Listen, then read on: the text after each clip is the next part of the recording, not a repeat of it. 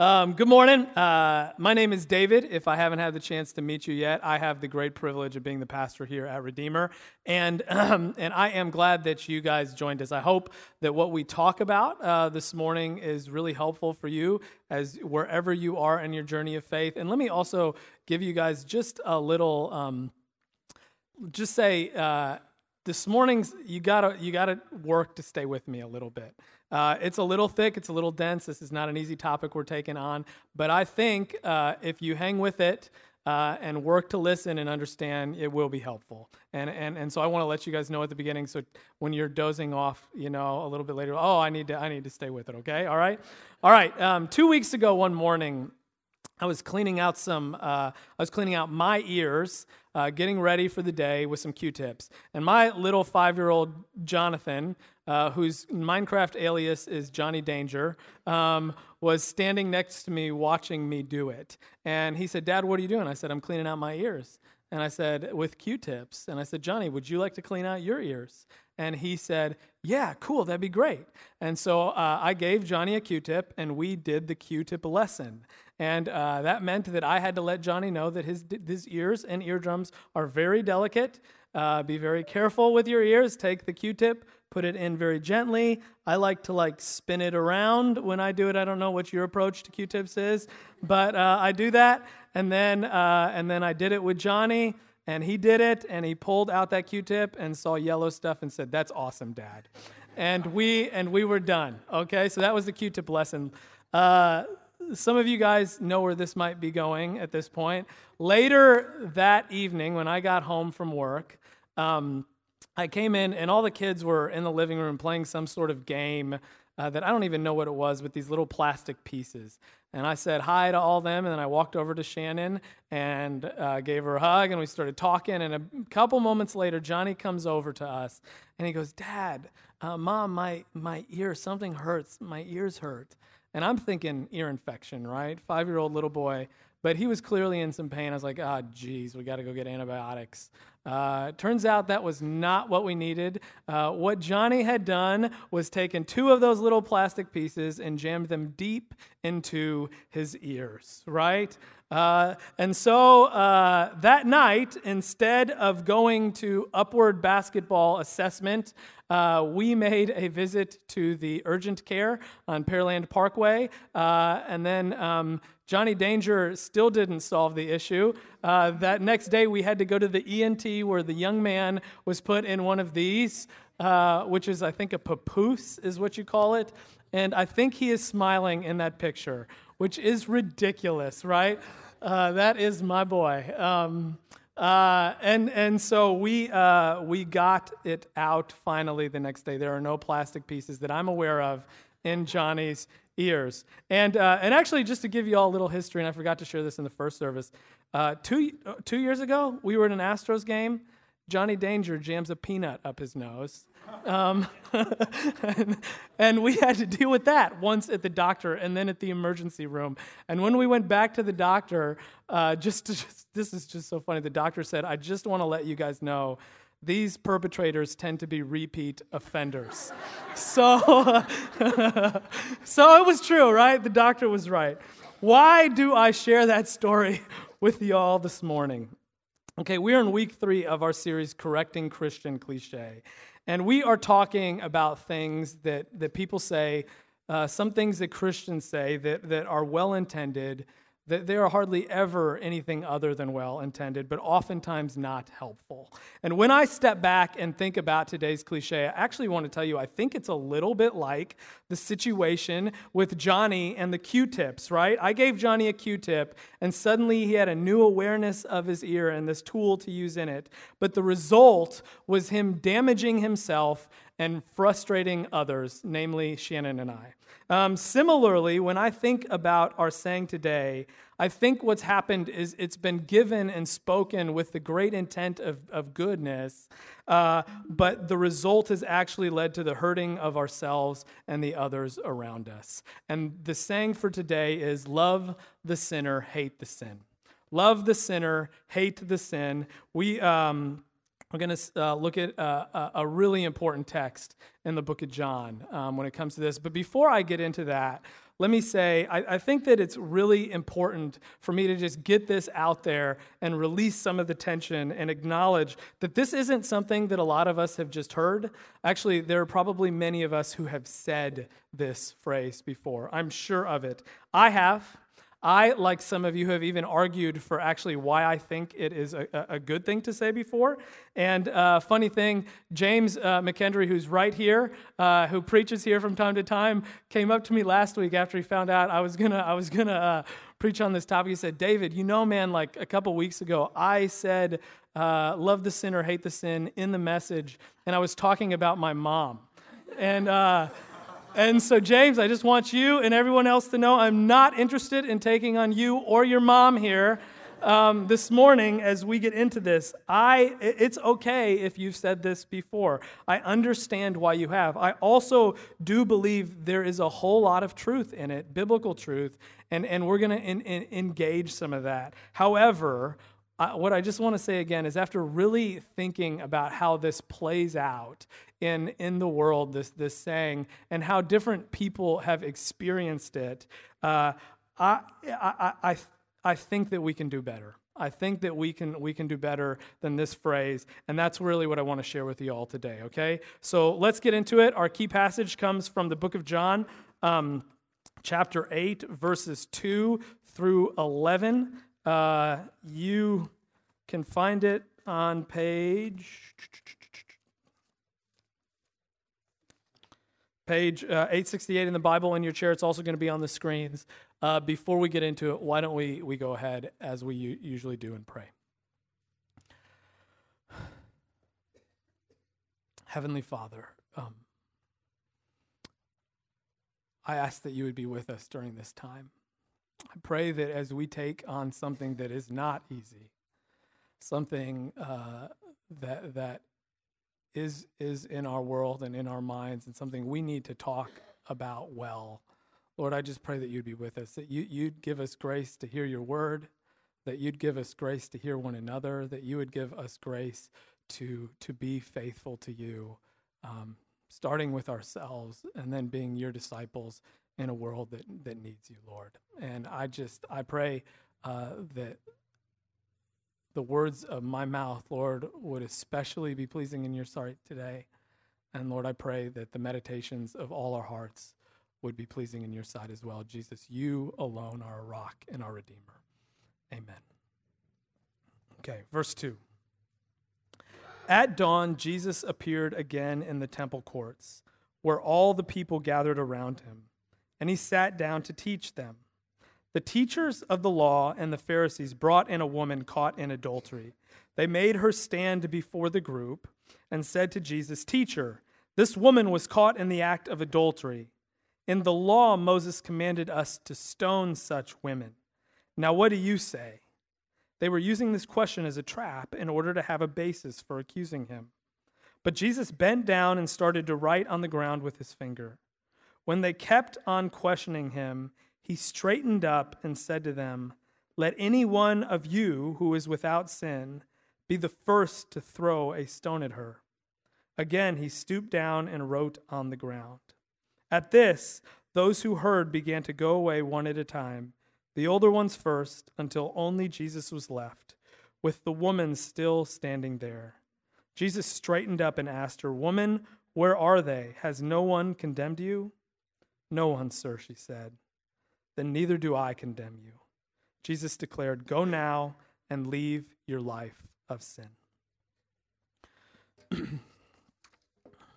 so, um, when it comes to the saying, love the sinner, hate the sin, of all the scriptures in the Bible, that is the one.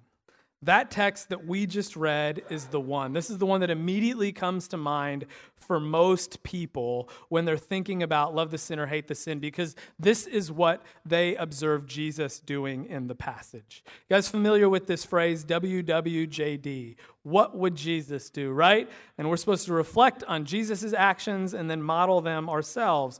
Well, I think that is the thought process. This is what folks see Jesus doing in the Bible, right? He leads and we follow, right? And so what do we see Jesus doing? He loves this sinner, even though he doesn't love her sin, right? Uh, he, he loves her, firstly, by not condemning her, by protecting and defending her from folks who are after her. And then, and then he loves her at the same time by not glossing over her sin as if it was okay or didn't matter. He tells her to stop, go and leave your life of sin. And, and I would say, I think hate is a strong word in Love the Sinner, Hate the Sin to describe the way that Jesus is interacting with this woman's sin.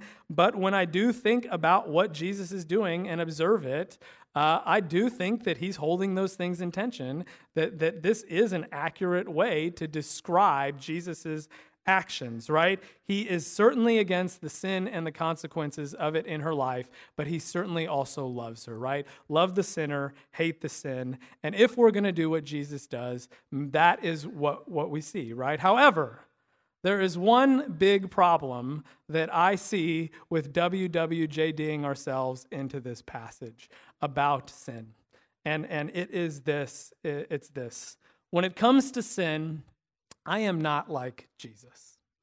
Okay, when it comes to sin, I am not like Jesus. Okay?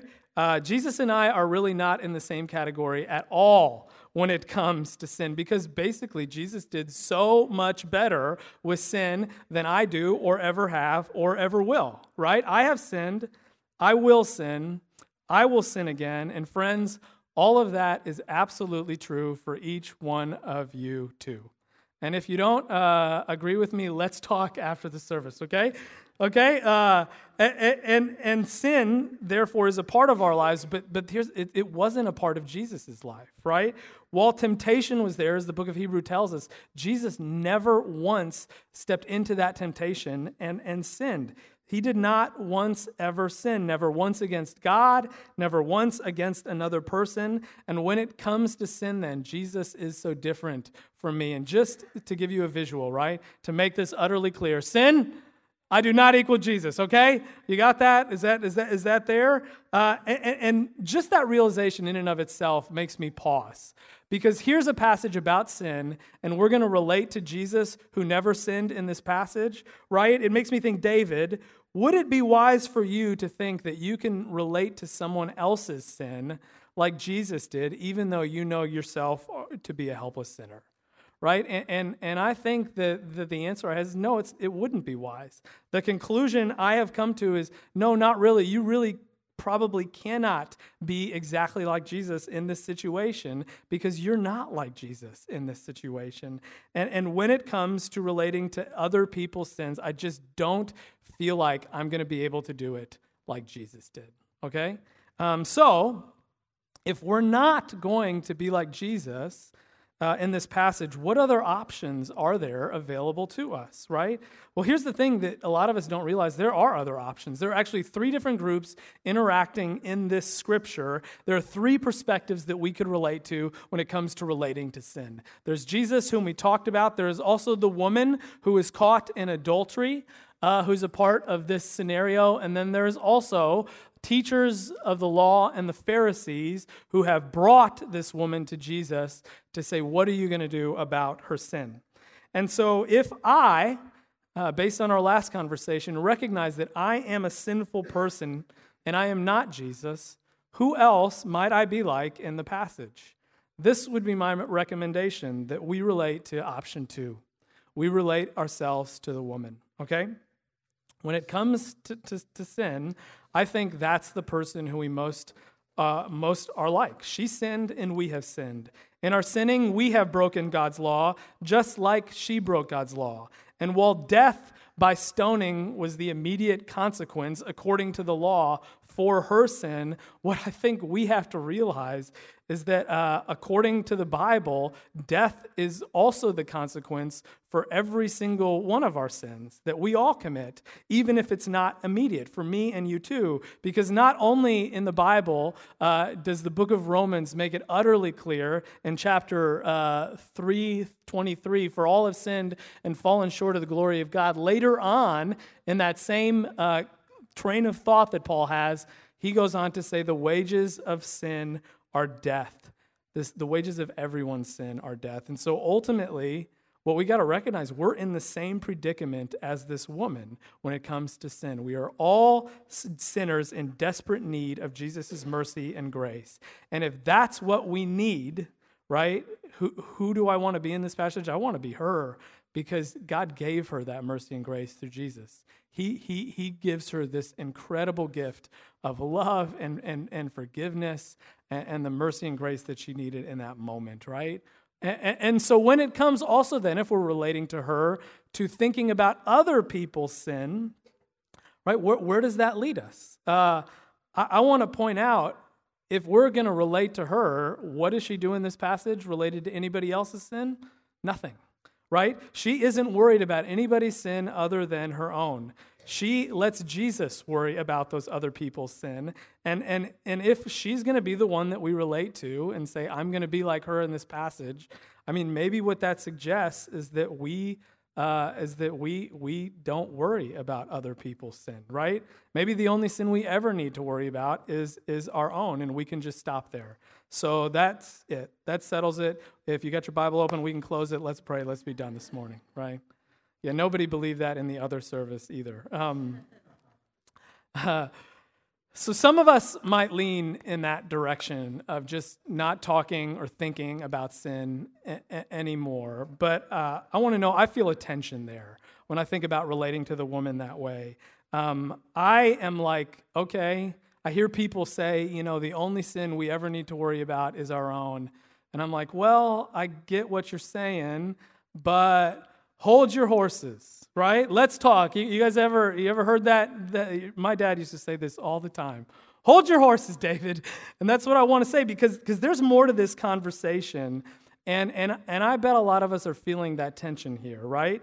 Uh, I don't think the whole witness of Scripture is that we only worry about our own sin. I don't think that what the Bible wants us to do or directs us to do is to stay silent about our sin and take no concern for the sin that is playing out in the world. I think there is more to loving people eh, who, who we love, who, who are in our lives, who are in the thick of it with sin, than just saying, I'm going to go ahead and leave you to Jesus and never engage that conversation at all. I, I get the part about letting Jesus judge, right? I think that is pretty clear in the scripture. Jesus himself said it very clearly in Matthew chapter 5 do not judge. Uh, but, but I also see other things in the scripture that I know to be true, and I know to be true from my own experience. And it's this sin damages and destroys, and a lot of sin simply cannot be left unchecked in our lives or in the world. And so the questions I have are like, are we then supposed to stay silent about sin that hurts those who are vulnerable in the world? No, right? Sins like child abuse, spousal abuse, racism, oppression, I don't think we can stay silent about those things. And if we look at the scripture, Jesus himself doesn't stay silent about sins. In fact, he's got some very strong things to say. Let me share with you this Matthew 18, these are the words of Jesus. But if anyone causes one of these little ones who believe in me to stumble, it would be better for him to have a large millstone hung around his neck and to be drowned in the depths of the sea. Woe to the world for the causes of sin. These stumbling blocks must come, but woe to the man through whom they come. And he continues on. If your hand or your foot causes you to fall into sin, cut it off and throw it away.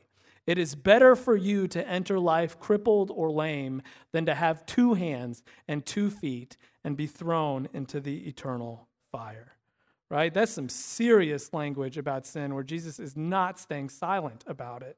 Right? And, and I think what he is, is reminding us of is there are some sins that are too destructive in our lives or the lives of people around us to stay silent about. I also think that Jesus is reminding us that sin, if left unchecked, doesn't just stay in a little container, only doing a little bit of damage in this, this singular located place.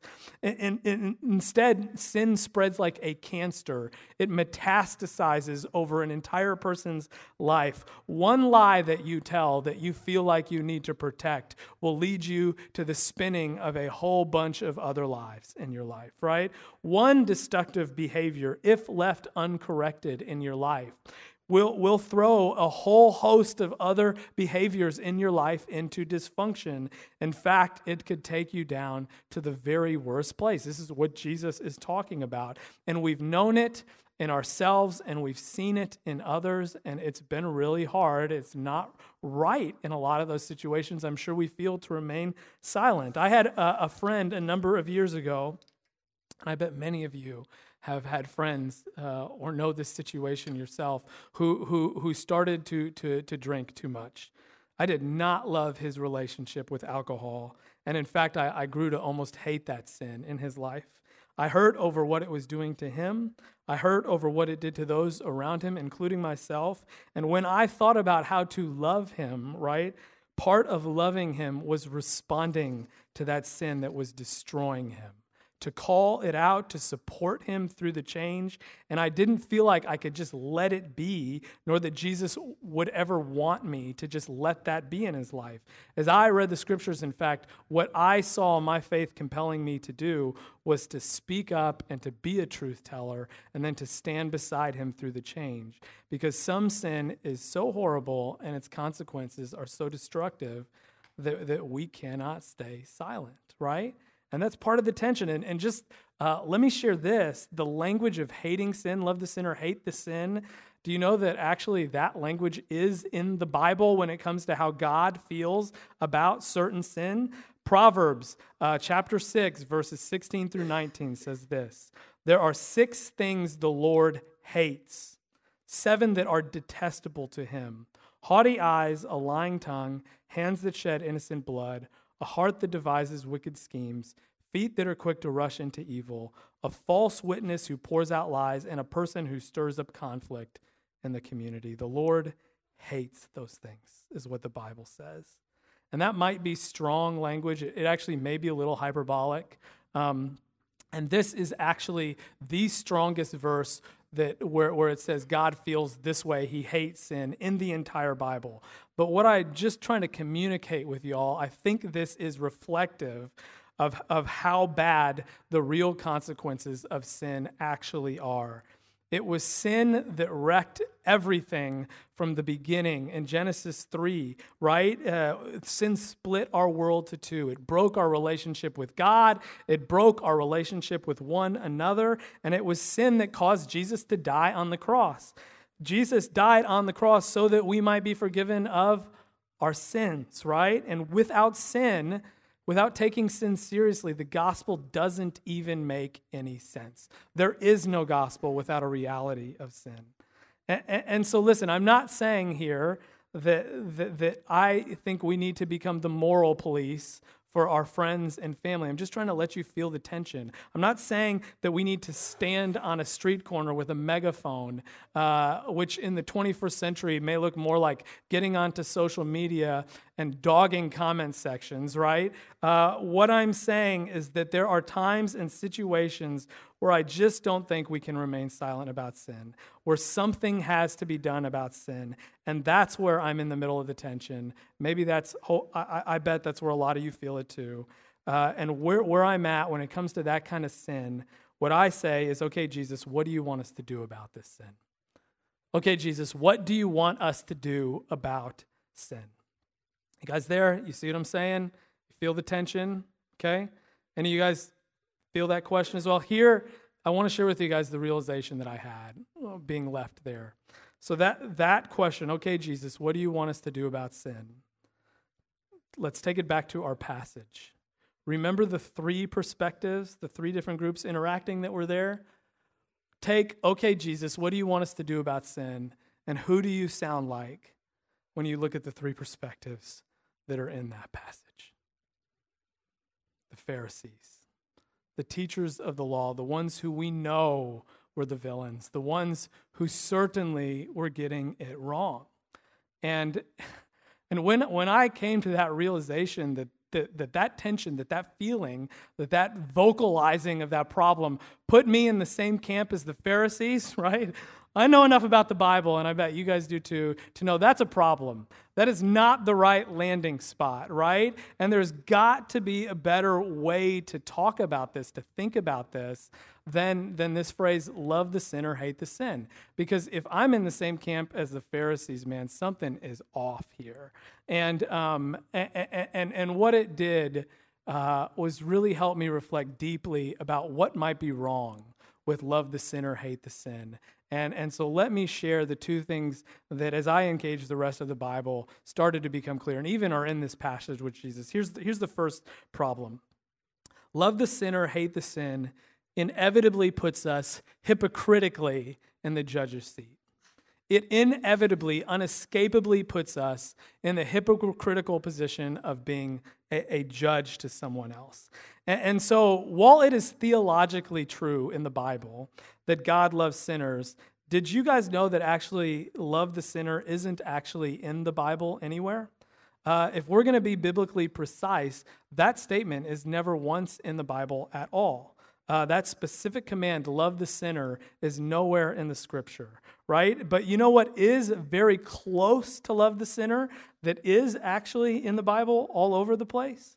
It's this love your neighbor. Love your neighbor. Not love the sinner, love your neighbor. And that commandment is not only present, it's actually given to us as one of the most important commandments in the, in the entire Bible. In fact, Jesus says to us that it is the second most important commandment behind love the Lord your God with all your heart and all your mind and all your soul. Right? So, so it's a very important one. Love your neighbor. Now, it's also correct, just to, to be clear about this, that your neighbor is a sinner. That's theologically true and affirmed if you think about your HOA, okay? Um, but, but I just want to point out that is not what the Bible says love the sinner. It says love your neighbor. And I, I think that is really significant. I think it should make us pause. Why is one in the Bible very important and the other is not there at all? Here, here's the reason. Here's what I think is going on there. We cannot handle looking at someone else as a sinner and not as a neighbor. Right? It's not good for our souls. Those are categories that are not helpful for our brain.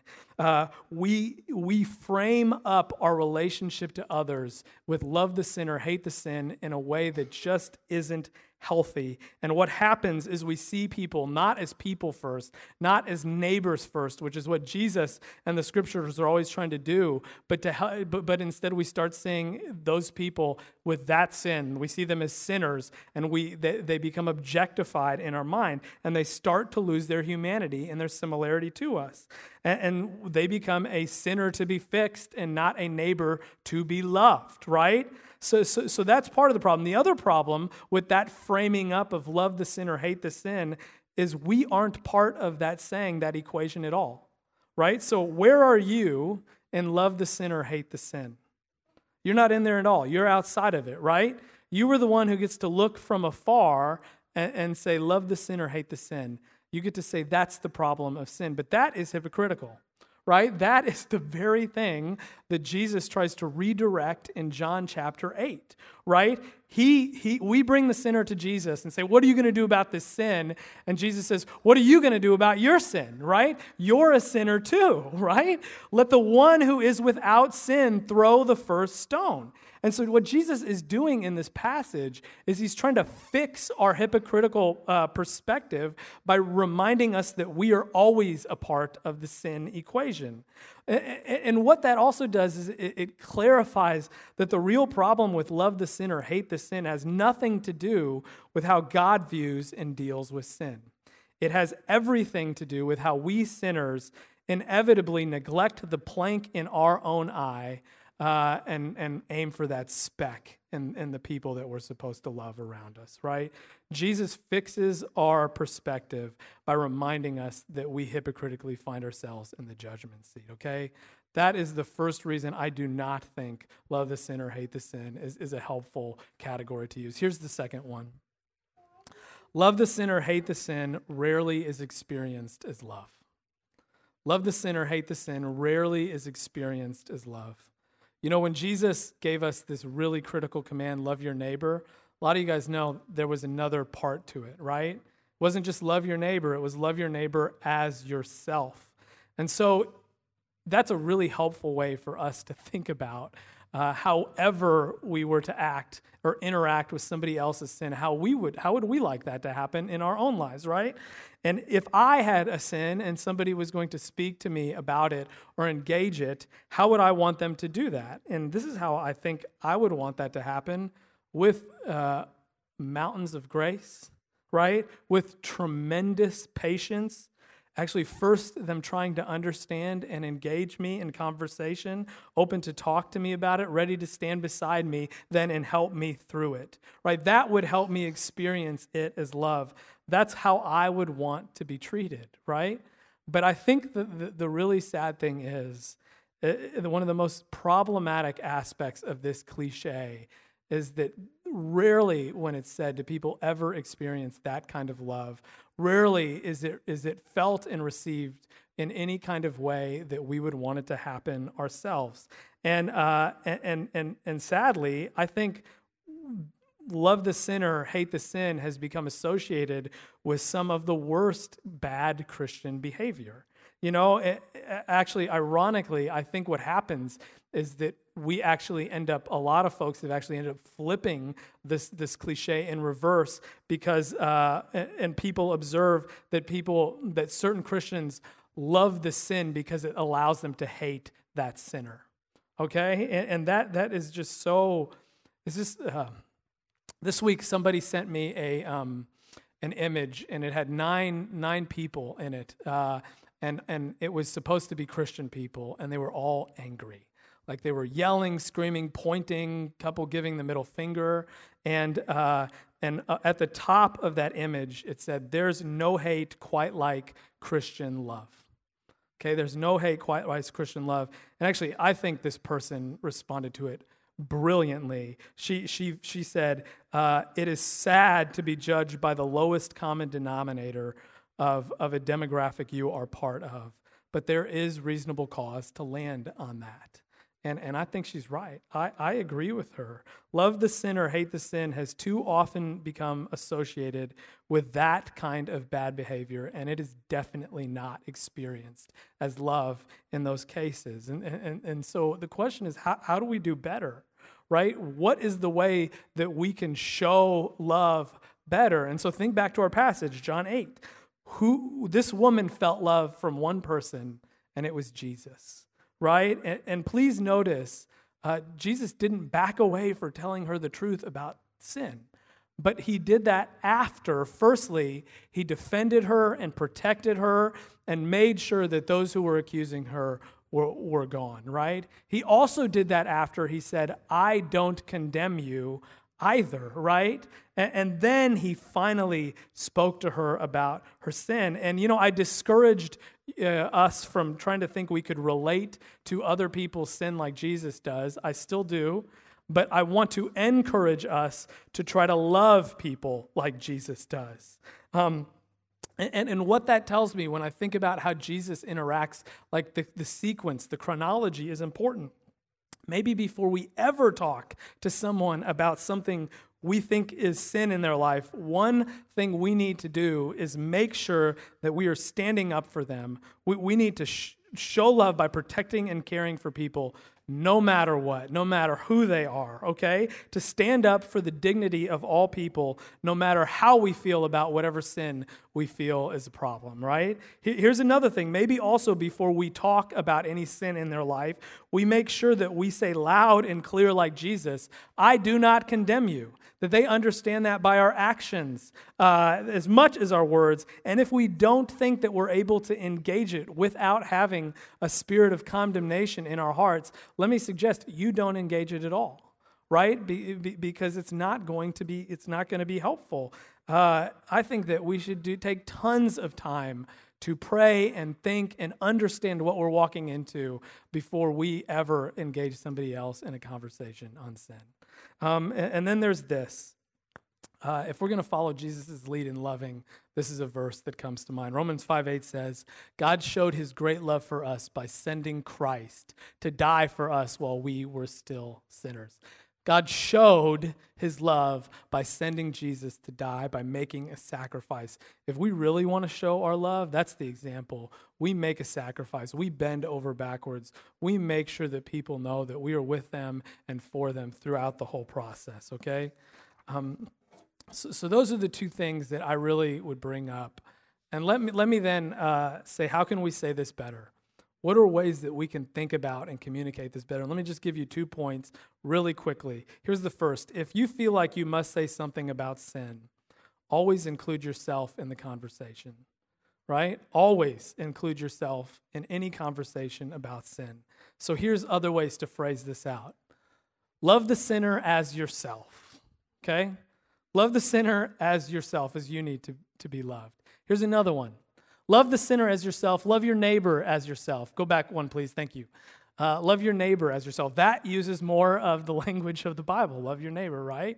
Okay, here's another one. Love the sinner, mind your own sin. Okay? I think that's a good way to go, right? Okay, here's another one. Even though I am a sinner, I'm including myself, by God's grace, I'll love my neighbor as myself right? The, the focus, the emphasis there uh, is, is on the love, okay? Uh, here's the other thing. Let's make sure if we talk about sin, we do it in a way that doesn't stop with hating the sin and instead talks about the whole good news of the gospel and what Jesus did to overcome our sin. Okay? Uh, here, here's another way to say that God loved me, a sinner, and forgave me of my sins right? That keeps the, the love the sinner, it reframes love the sinner, hate the sin. And then, you know, the Bible does this all over the place, right? Actually, one of the things I love about the scriptures, every time it gives some of the hardest news about sin, it also gives some of the greatest news about God's love for us despite our sin. That verse, uh, Romans 3.23, the wages of sin are death that we talked about earlier, you know what the second part of it says? The wages of sin is death, but the gift of God is eternal life in Christ Jesus our Lord. There's the bit of the gospel on the back side of it. You hear that? Okay, here, here's one more that I mm, that, that is helpful. God hates, God does not love the sin in the world, but God so loved the world that he gave his one and only begotten Son, that whosoever believes in him shall not perish, but have eternal life. Amen. Let's pray. Lord Jesus, I, um, I lift this up to you. Lord, I, I know you know this is a tough one. And you know uh, that your love for us is so needed, and your forgiveness of our sin is so needed. And Lord, as we interact with this and wrestle with this, I just pray that you'd be present in each one of our lives. I pray that if conversation would need to be had, that we would have it um, Lord, that we would listen, that we would love uh, our neighbor as ourself, and we would see people as our neighbors that we would love deeply, Lord. And I just, um, I just pray that we could do that as individuals, and we could do that as a church. And Lord, we just ask for your grace in this in the name of your Son Jesus. Amen.